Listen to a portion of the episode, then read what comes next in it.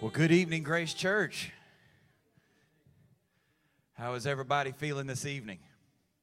All right, well, I'm going to ask you to stand. We're going to just try to, to get loose and, and be awake here for a minute.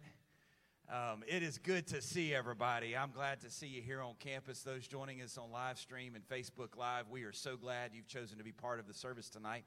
And so, as we begin, as we enter into the to the uh, presence of the Lord into the service, I'm just going to ask us to, to lift our hands, lift our voices, and let's take a moment to talk to the Lord and welcome His presence into our service tonight. Jesus, we are thankful to be here. Lord, it is good for us to be here. We're thankful that you're here, oh God, and we're thankful, Lord, for another opportunity to feel your presence. Lord, as the scripture says, we enter in with thanksgiving, we enter in with praise, Lord, and we are coming with expectancy. Lord, to hear from you, to see you, to know you, Lord. And I pray you would meet with us in a real and profound way. Everything that's going on on campus tonight, I pray your anointing would be there. Lord, that you would empower our teachers, our leaders, Lord, and all of our students, uh, from the adults to the kids. In Jesus' name, in Jesus' name. Now, would you just clap your hands to Jesus with praise? Thank you, Jesus. Thank you, Jesus. We praise you, Lord in Jesus' name. Okay, you may be seated. God bless you and thank you for standing and praying tonight. As we start our service, I want to remind you of our schedule uh, coming up for the holidays. Pay, uh, if you would, just give me your attention here specifically. Got a couple of things I want to make sure you have uh, you have made note of. Of course, our Christmas service is this Sunday the 19th. We have been talking a lot about this, and the moment is quickly approaching, and we're excited about that. This is not in my notes, but I did have a question Sunday, uh, so maybe it'd be a good thing to say. We are having Sunday school uh, at 10 o'clock on, on this coming Sunday as well. We're just wanting to highlight the 11 o'clock service that we are going to have Christmas at Grace at 11 o'clock that day. Uh, we'll also be receiving our Christmas for Christ offering that day. So come prepared to give. I, I, know so many of you give online, and, and we encourage you. We want you to do that, but just be prepared for either an online offering that day or here uh, while you're here at the service. All of the offering that day goes to Christmas for Christ, and quite simply, that is to plant churches in North America. And uh, I received a mailer this week in the mail, may have even been yesterday, uh, about uh, Christmas for Christ offering and the, the difference it makes for planting church for our church planters to get churches planted. And uh, Brother Bernard, our superintendent, says really there's he he quote uh, a quote from him. He said there's no alternative to spreading uh, to planting churches if we want to spread the gospel in North America. So we want to be a part of that through our giving. And then um, here here comes the part I want you to really listen to what I'm saying here. Um, Sunday, December 26th, the, the Sunday after Christmas Day, Church will be dismissed that Sunday. So, no service Christmas weekend. Then, all of the events that following week ahead of New Year's will also be dismissed. So, Tuesday prayer, uh, Wednesday night service between Christmas and New Year's will be dismissed. uh, our next service will be January the 2nd. So, we dismiss Christmas uh, the Sunday after Christmas. Our next service will be uh, January 2nd the Sunday after New Year's. Is that is everybody with me? Does that make sense? And um, that will be our communion service that Sunday. So we want you to come prepared uh, just to, to launch the year with fresh dedication. I'm certain Pastor will be sharing vision, pastoral vision, and we'll dedicate ourselves and our church to the Lord anew and afresh in the coming year. So the week, let me say it this way the week of December 26th, no service, until Sunday, January the 2nd, which will be Communion Sunday. Finally, the, the announcement we, we, we just love to make and you love to hear we need to make sure your mailing address is current with the church for tax return so we get all your uh, contribution statements to you after the first of the year. So remember that as well. If you got it, say, I got it. Awesome. Paul said, the Apostle Paul said, that I may know him in the power of his resurrection and the fellowship of his suffering. Taking that first part, that I may know him to get to know somebody, you have to spend time with them. That's, that's relationship building 101. And so, of course, to get to know Jesus, we have to spend time with him. We do that, of course, through our, our prayer, our Bible reading, our personal devotion. But we also do that in forums just like this tonight.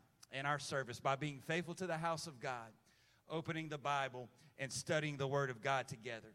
So my prayer tonight is that by the time this service is over, that you know Jesus just a little bit better. Amen. Pastor is coming to uh, teach Bible study tonight. Let's clap our hands to the Lord as he comes to the pulpit. God bless you, Grace Church. Thank you, Brother Dave. Great to see everybody. Thank you for being here tonight. Uh, we're so thankful for your coming. I'm truly happy to see all of you here tonight on campus and uh, those of you joining us uh, on Facebook Live, our uh, live stream. We welcome you tonight as well. And uh, I'm thankful for the blessing of the Lord, uh, His ever abiding, ever abundant presence in our life. I'm thankful for that every single day. Uh, without further ado, I want to go to the Word of God tonight. And uh, I want to read tonight a very familiar reading from Mark chapter 14, beginning with verse 3. and being in Bethany in the house of Simon the leper, as he sat at meat, that would be Jesus, there came a woman having an alabaster box of ointment of spikenard, very precious, and she brake the box and poured it on his head. And there were some that had indignation. Everybody say indignation. They had indignation within themselves and said, Why was this waste of ointment made? For it might have been sold for more than 300 pence and have been given to the poor. And they murmured against her. And Jesus said, Let her alone, why trouble ye her? She hath wrought a good work on me. For you have the poor with you always, and whensoever you will, you may do them good. But me you have not always. She hath done what she could. She has come aforehand to anoint my body to the burying. Verily I say unto you, wheresoever this uh, gospel shall be preached throughout the whole world, this also that she has done shall be spoken of for a memorial of her. I want to teach for a little while tonight about the standard of Christian devotion. The standard of Christian devotion. I think this is um, even more so applicable at this particular time of the year, being that we're in the Christmas season. But I don't believe it should be only during the Christmas season. I believe it should be a lifestyle. Uh, it should be our conduct as Christian people. So let's jump into it tonight. I'll have you notice, according to the New Testament, that twice in his ministry, Jesus was anointed. Two times he was anointed. Once in Galilee at the house of Simon the Pharisee, and by a woman who was a great sinner. And once again in Judea at Bethany in the house of Simon the leper, by Mary, the sister of Martha and Lazarus. Luke records the first instance, while Matthew, Mark, and John recount the second. It's interesting to note to me also that in both instances, the homeowner's name was given, and they were both Simon. This is also very interesting to me that the first Simon was a Pharisee, and the second Simon was a leper. Jesus was anointed in the house of two different men, one being a Pharisee, you may say a hypocrite. The second was a leper, and biblical terms would be a type of a sinner. This is a whole nother Bible study or sermon for another time. But Jesus was anointed in the presence of hypocrisy and sin, or what represented sin. We're not sure why each man is distinguished in such a manner, perhaps to distinguish them from Simon Peter or Simon the Zealot. No one knows, but nonetheless, the Bible mentions that they were both named Simon. In both cases, it's clear that neither of these men were in a position of judging the other. Again, one was a Pharisee and one was a leper. It has been said that the world has yet to see what God can do through a man who is fully committed, implying that neither one of these men were really fully committed. Perhaps the closest we could come to defining the type of devotion and commitment is what we find that comes in the life of the apostles. At one point, their devotion, their devotion and commitment to the cause of Christ resulted in it being said of them that they were those who turned their world upside down in Acts 17, verse 6. So, our text this evening would also give us some insight as to the cost. How much does it cost a Christian to be truly devoted and truly committed to Christ? What's the cost? As you can clearly see by this scripture reading tonight, that if you're going to be devoted to Christ, it will cost you something. Devotion to Christ does not come for free, and neither does it come cheap for that matter. It's important to note that when Jesus answers his critics, and by default, the critics of Mary, from the outset, he lays down the great motive of it all by saying that she hath wrought a good work on me. Nothing done for Jesus is wasted. Everybody say amen.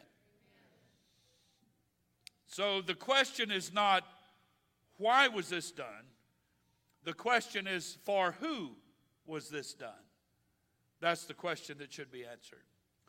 So, revisiting the scene in Bethany, we find Simon the leper, Lazarus, the 12 disciples, and Jesus sitting on the floor, reclining around the dinner table, which was their custom. A woman identified as Mary, the sister of Lazarus and Martha.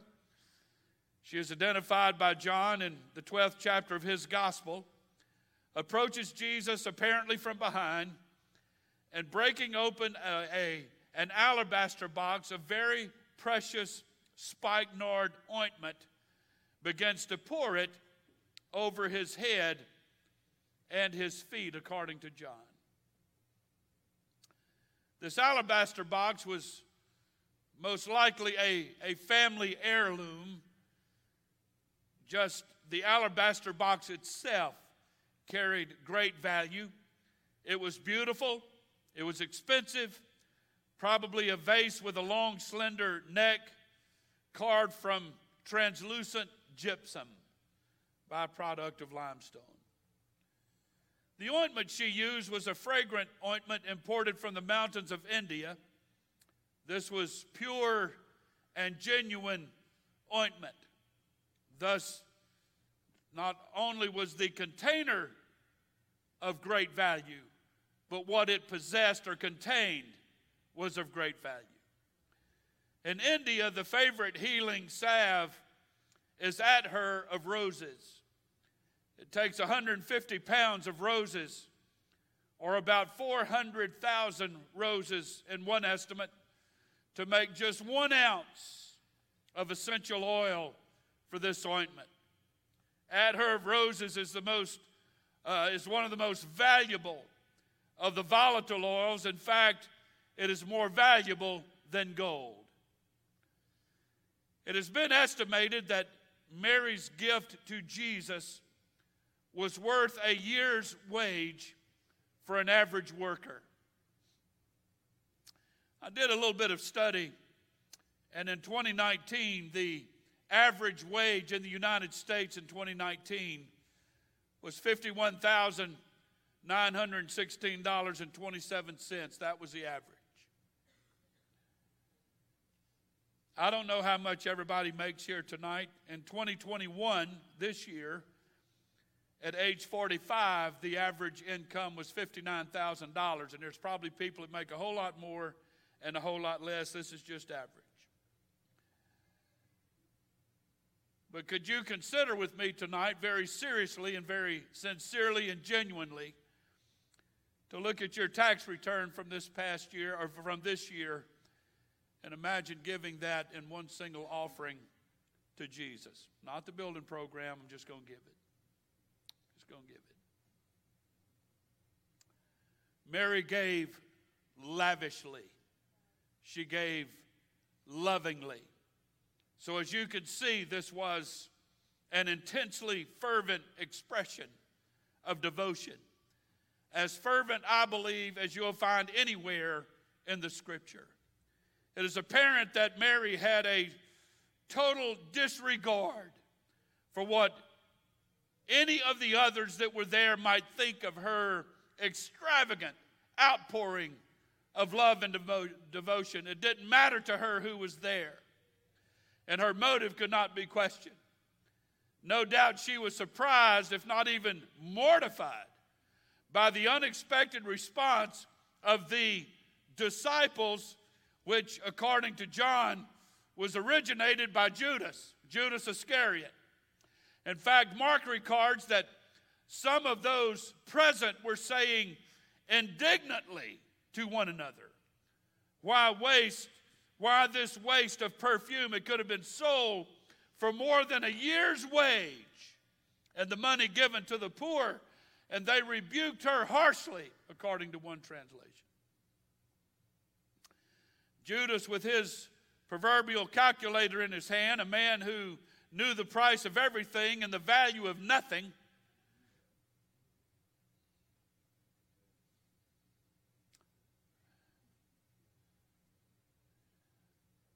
I that to sink in for a moment. He knew the price of everything, but the value of nothing. Instantly calculated what he considered to be the waste. The word waste in our scripture reading tonight in, in the Greek is actually the same Greek word is used as perdition, found in John 17, verse 12, a verse that refers to Judas Iscariot that he was a son of perdition, he was a son of waste. Judas was the waster, not Mary. He wasted his God given opportunities and eventually wasted his life by ending it in suicide. What a contrast between Mary, the worshiper, and Judas, the traitor. So, from this introduction from this text tonight, there's a few lessons that we can draw out of it. And it's what I'll present to you tonight in this Bible study. If time permits, if it doesn't, we'll finish it in the later in the future. Perhaps we could call them some consequences of consecration, of devotion, of commitment. Again, this kind of devotion, this kind of commitment, this kind of consecration, it will cost you something. But what you are investing in will be eternal. And that's the huge consolation prize right there for everybody. So it is what we could call tonight the law of Christian devotion. The first consequence of Mary's action was that the whole house was filled with the beautiful fragrance of this ointment. It's important to note that had Mary just poured only a, a small amount, it's like taking a, the, our anointing oil and, and just do it like that, and we anoint people with oil. It's okay. But had she done that, Jesus would have still been just as much anointed. But the fragrance would not have filled the house. You had to pour it out. It had to be poured out. I've observed that some people live their life purposing to do only what is required of them or only what is expected, the, the bare minimum. I recently read of an event that happened a number of years ago on an extremely hot day as a crew of men who were working on the railroad or the roadbed of a railroad, they were, they were interrupted by a slow moving train.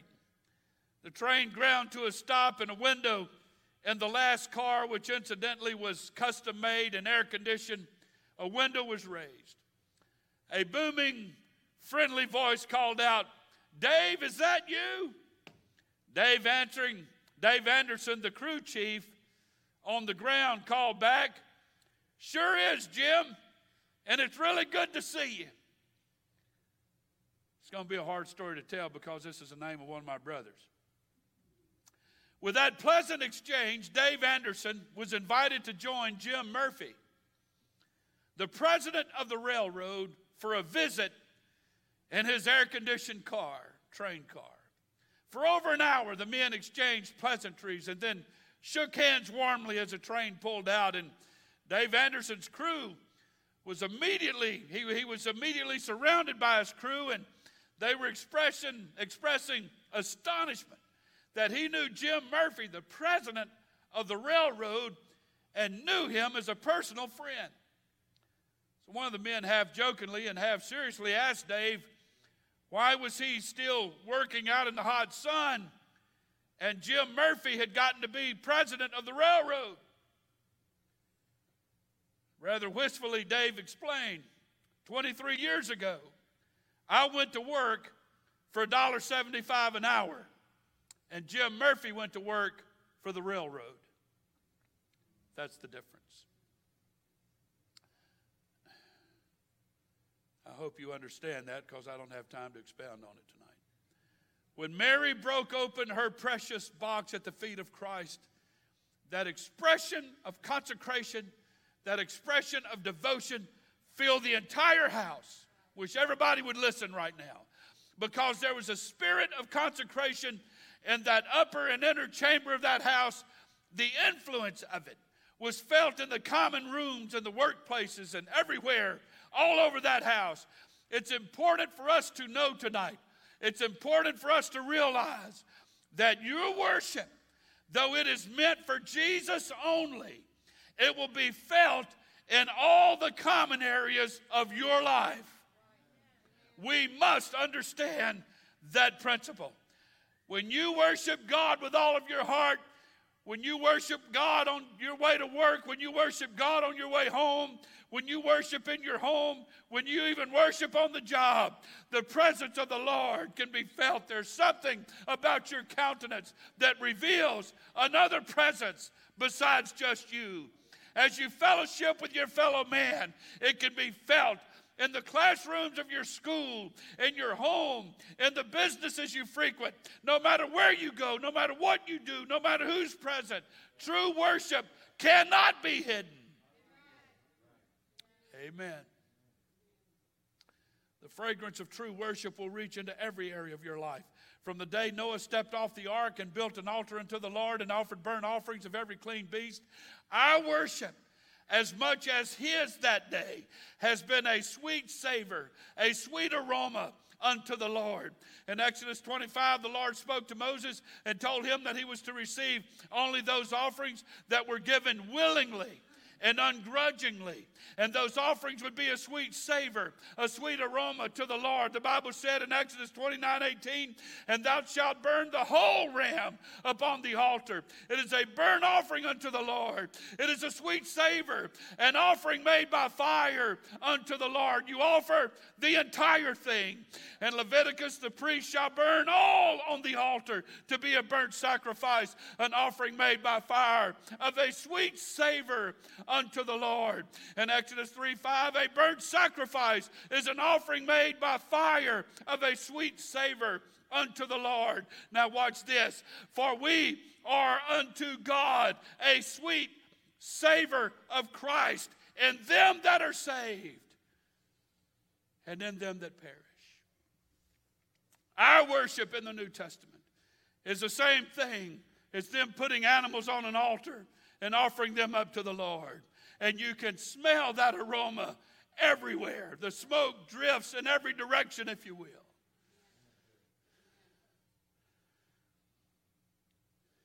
You ever smelt the aroma of your neighbor grilling some meat out on a grill? Have you ever noticed what it does to you? I'll tell you what it does to me. I want to immediately go next door and knock on his door and say, hey, man, you got an extra seat at your table that smells awfully good. It's kind of a similar principle when we worship the Lord. I'm not talking about this yawning, looking at your watch. It's not that. It's not that. It's a lifestyle, it's an attitude, it's a posture, it's a perspective. It's our whole life, our entire life, every day, given up to the Lord and His purpose and for His magnification. Your very life in Christ is a sweet fragrance unto our Father in heaven. But this life in Christ is a life of worship, and it will cost you something. Mary gave her most treasured possession to Jesus, and we can do no less.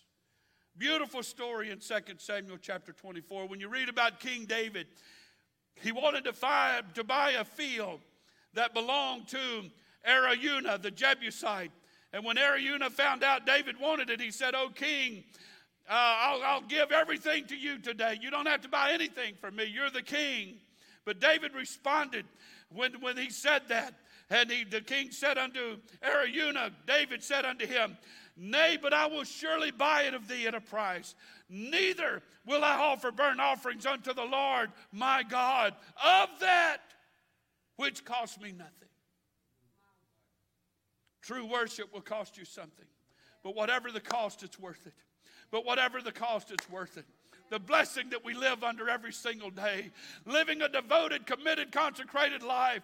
Sister Murphy and I talk about it often in our own home, in our own personal lives. The blessing that comes from being committed and consecrated and devoted, just loving Jesus, just loving Jesus. The blessing every day is worth everything we've ever given to Him in ministry.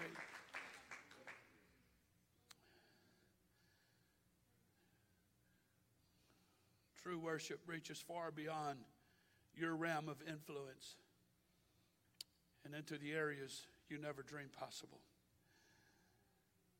The second consequence of Mary's action was that the disciples, led by Judas, I want everybody to hear this part especially.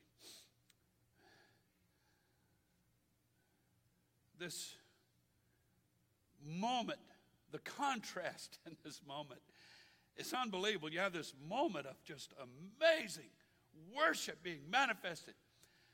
Everybody knew it, everybody could smell it.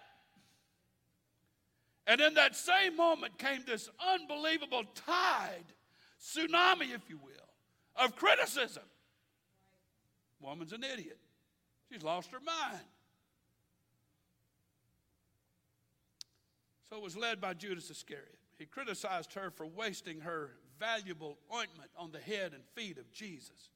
Why wasn't this ointment sold for 300 pence and given to the poor? The truth of the matter, according to John's account, was that Judas said this not because he cared two cents for the poor. The real reason he said it was because he was a thief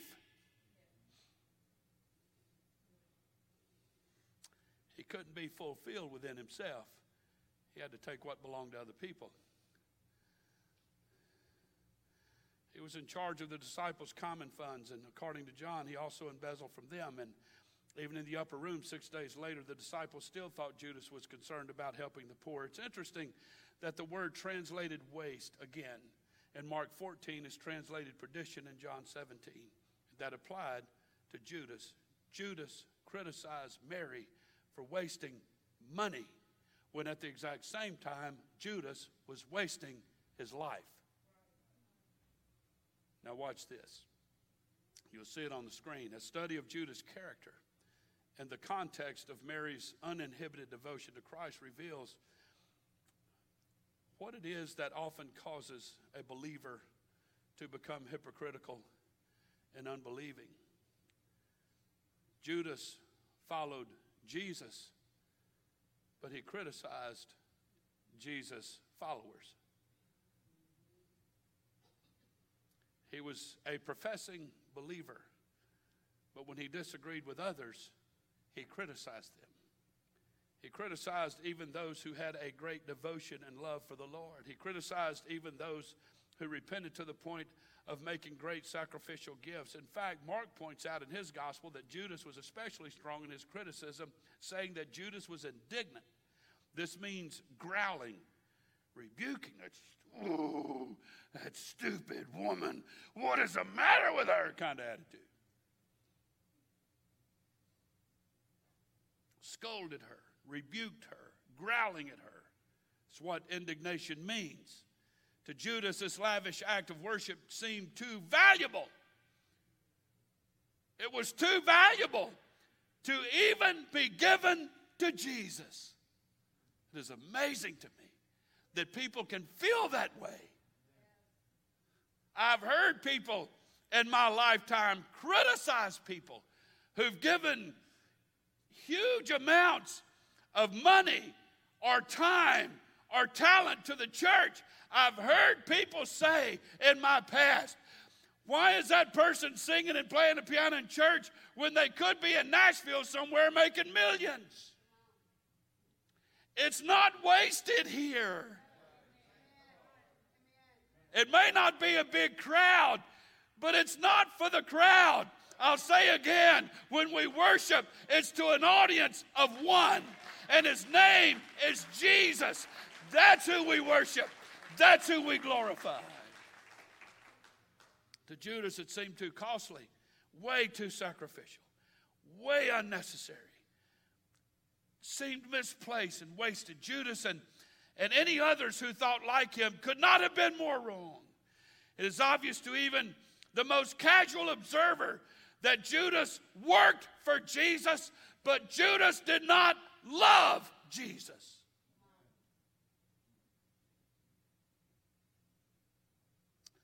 And it seems to me that this problem still exists in our day today. There seems to be quite a number of folk who work for Jesus, but they've never really fallen in love with him. Jesus said of these folks, This people draweth nigh unto me with their mouth and honors me with their lips, but their heart is far from me. The third consequence of Mary's action was that Jesus commended her and accepted her gracious gift. He knew the heart of Judas and understood why the other disciples followed his bad example, but he also knew Mary's heart and he quickly defended her. Paul said in Romans chapter 8, He that spared not his own son, but delivered him up for us all, how shall he not with him also freely give us all things? Who shall I lay who shall I lay anything to the charge of God's elect? It's God that justifies. I can't ever criticize anybody or judge anybody for anything they do for the kingdom of God. I don't do that. I applaud them, I encourage them, and I am certainly blessed tremendously by them. When you fall in love with Jesus, Paul said it in Romans 8 Who shall separate us from the love of Christ? When you fall in love with Him, you can sure start feeling His love for you. Shall tribulation, distress, persecution, famine, nakedness, peril, or sword? As it is written, For thy sake we are killed all the day long, we are counted as sheep for the slaughter.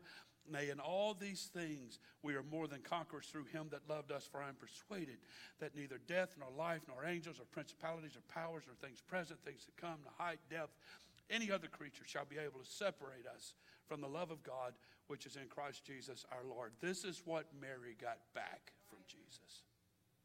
When she poured that oil out, Romans 8 35 through 39 is what she got back. She was never, ever able to move out from the umbrella of Jesus loving her. No matter what others may say about our worship and service, the most beautiful thing, the most necessary thing, the most important thing is that we please Him. Always please Him in your worship the fact that others misunderstood, have misunderstood and, and criticize Christian people, these things should not, even, even criticism should not keep us from showing our love to the Lord.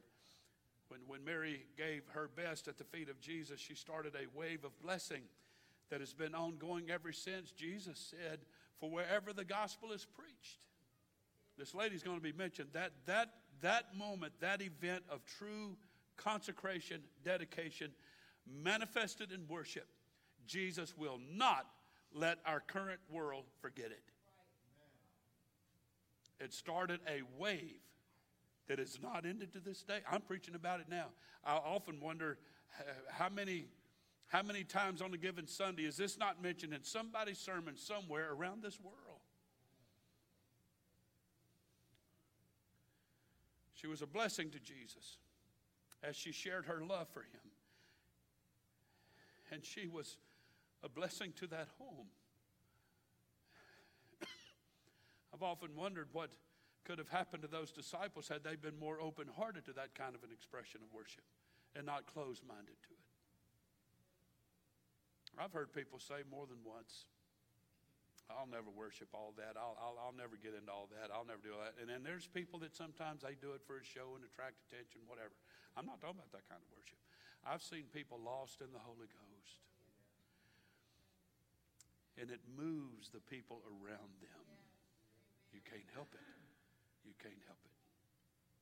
Were it not for Mary, her village, Bethany, would have probably been forgotten. Not only was Mary not forgotten, but where she lived was not forgotten. The people that lived there was not forgotten because of that one expression of worship. The account of her deed was a blessing to the early church that heard about it. And because of the records and, and three of the Gospels, Mary has been a blessing to the whole world for many generations and still is. The Lord's prediction has certainly been fulfilled. Mary gave her best in love and faith, which is a fulfillment of the law of Christian devotion. God wants from us the best we have to offer, the greatest, that is, the greatest act of worship. so, in conclusion tonight, I recently read, I'm kind of sorry now that I didn't sidetrack and, and expound on some of this because I still have some time. But don't get nervous. I'm not going to go backwards on the iPad screen. So, but I recently read where two wealthy Christians, a lawyer and a merchant, joined a party that was traveling around the world. And the article said in Korea one day they saw in a field by the side of the road a boy pulling a, a just a rude, crude plow, while an older man held the plow handles and directed it. The boy was pulling the plow, and the older man was directing it. The lawyer on this trip was amused and took a snapshot of the scene and said, That's a curious picture. I suppose they're very poor, he said to the missionary who was interpreter and the guide on this particular party of people. Yes, was the reply. The guide, the interpreter said, That is the family of Chi if I'm pronouncing that right. When the church was being built, they were eager to give something to it, but they had no money. So they sold their only ox and gave their money to the church. This spring, they are pulling the plow themselves. The lawyer and the, the businessman, the merchant by his side, were silent for some moments, and the businessman spoke up and said, That, that must have been a real sacrifice. The interpreter, the guide, said, They do not call it that. They thought that it was fortunate that they had an ox to sell.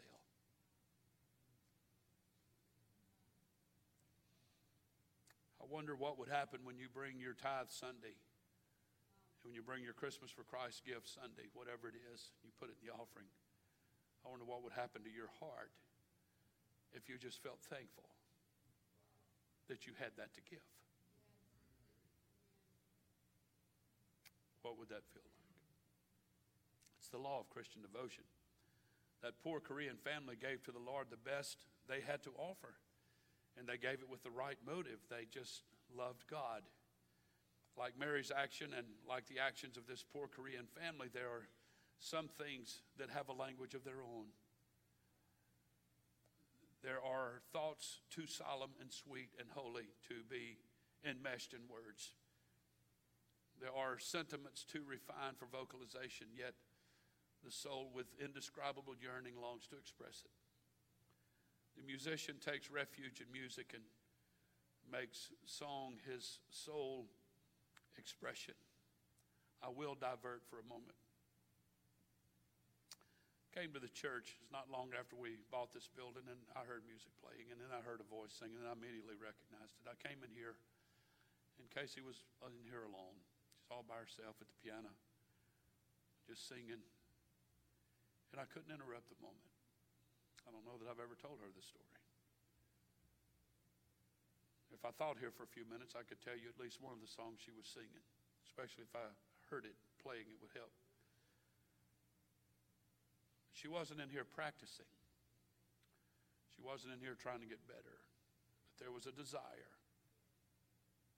that God, you've given me a talent and ability, and I'm just going to come in here, just me and you, and I'm going to go to it, and I'm going to sing to you a song with all of my heart. I stood there in the lobby for a little while and listened to her, and then walked down the hall to my office. I'll never forget that day. An artist will fling his emotions onto canvas and give it color and tone and light. Melanie here tonight has done that more than once. But we who are without such talents must make use of God's handiwork. Sometimes we struggle with what to say. The words seem to be right there, yet we're unable to adequately express our thoughts. Don't worry yourself over that. God understands. He knows the very secrets of our heart, and therefore He knows what it is that you would love to say to Him, but there's just no words to say it. Rather than frustrating yourself over verbiage, do what Mary did. Just pour out to God the best of what you have. And the fragrance, the fragrance of your open and honest worship will permeate wherever you are, bringing with it the blessing of God's ever abiding presence. The fragrant, the fragrant expression of Mary's love and devotion for Christ was a message of a love that never counts the cost. Her act of devotion was equivalent of a year's wage, but has lasted eternally. Love and devotion are never so beautiful, so divine, as when it is expressed in the terms of sacrifice. This kind of love pleases the Master. So I leave you with this tonight for you to consider. Paul said, I beseech you, therefore, brethren, by the mercies of God, that you present your bodies a living sacrifice, holy and acceptable unto God, which is your reasonable service. One translation said, So then, my brothers, because of God's great mercy to us, I appeal to you.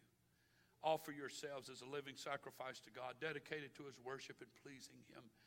This is the true worship that you should offer.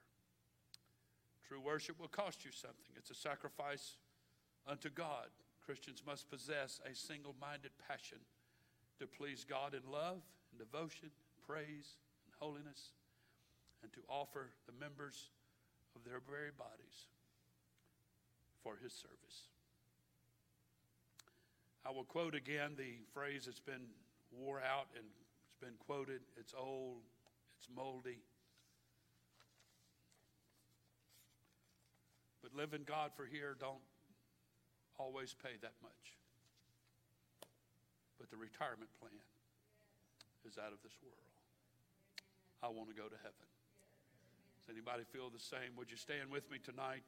And can we take a moment? I think a presentation like this one deserves some response, not to me, but to Him. Can we just take a moment and let's pour our heart out to the Lord? Let's worship Him. Father, we love you tonight. And I hope we're saying it not just with words, but you can see it in our life you can see it in our heart, our attitude, our perspective, our posture. I pray, God, tonight that we can truly worship you every day that we live, our life a living sacrifice, understanding that it's the greatest life that can be lived. It's the greatest life that can be lived. I pray, God, that you would anoint all of us here tonight with your presence. Help us, God, to be blessed by your Spirit and to give our lives totally and completely to you. And we ask it in Jesus' name. In Jesus' name. Everybody say amen. We have a fine crowd here tonight. Thank you so very much for being here. And we look forward to seeing you at our Christmas service this coming Sunday morning. Bring somebody with you. God bless you. You're dismissed in Jesus' name.